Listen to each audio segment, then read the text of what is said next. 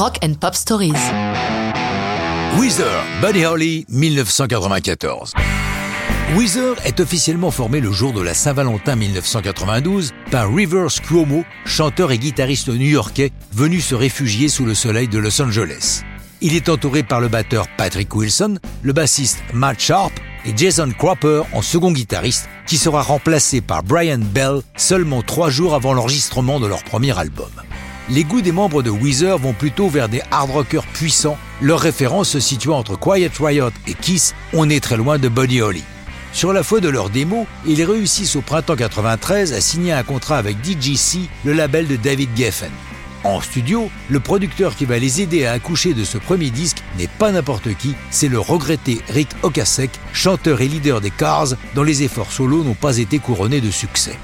La démo de la chanson Buddy Holly ne fait aucunement référence aux pionniers du rock, mais au fameux duo de comédie musicale de la grande époque hollywoodienne, Fred Astaire et Ginger Rogers. Le tempo est alors beaucoup plus lent, et forcément le texte en est différent, même si le fond est le même, l'histoire d'un amour platonique.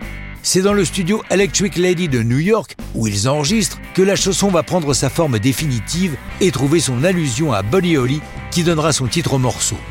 C'est une chanson très courte, 2 minutes 39, à l'ambiance festive. Buddy Holly n'est pas le premier single extrait de l'album qui ne porte pas de nom, mais du fait de la couleur de sa pochette est surnommé le Blue Album par les fans. C'est Undone the Sweater Song qui ouvre le bal et les fait connaître dans les college radio, médias souvent starter pour les nouveaux artistes. Buddy Holly paraît fort à propos le 7 septembre 1994, soit le jour de l'anniversaire du regretté Buddy. Incontestablement, la vidéo, réalisée par Spike Jonze, va faire beaucoup pour le succès de la chanson. Puisqu'elle fait référence à un pionnier du rock des années 50, le réalisateur a l'idée lumineuse d'utiliser la très populaire série Happy Days, mêlant Weezer à Fonzie et autres héros de la série de manière étonnante nous offrant ainsi une chanson des années 90 mariée à une série des 70s qui elle-même a comme sujet les 50s. Comme transgénérationnel, on pouvait difficilement faire mieux. Jonesy glanera d'ailleurs quatre récompenses majeures pour ce clip.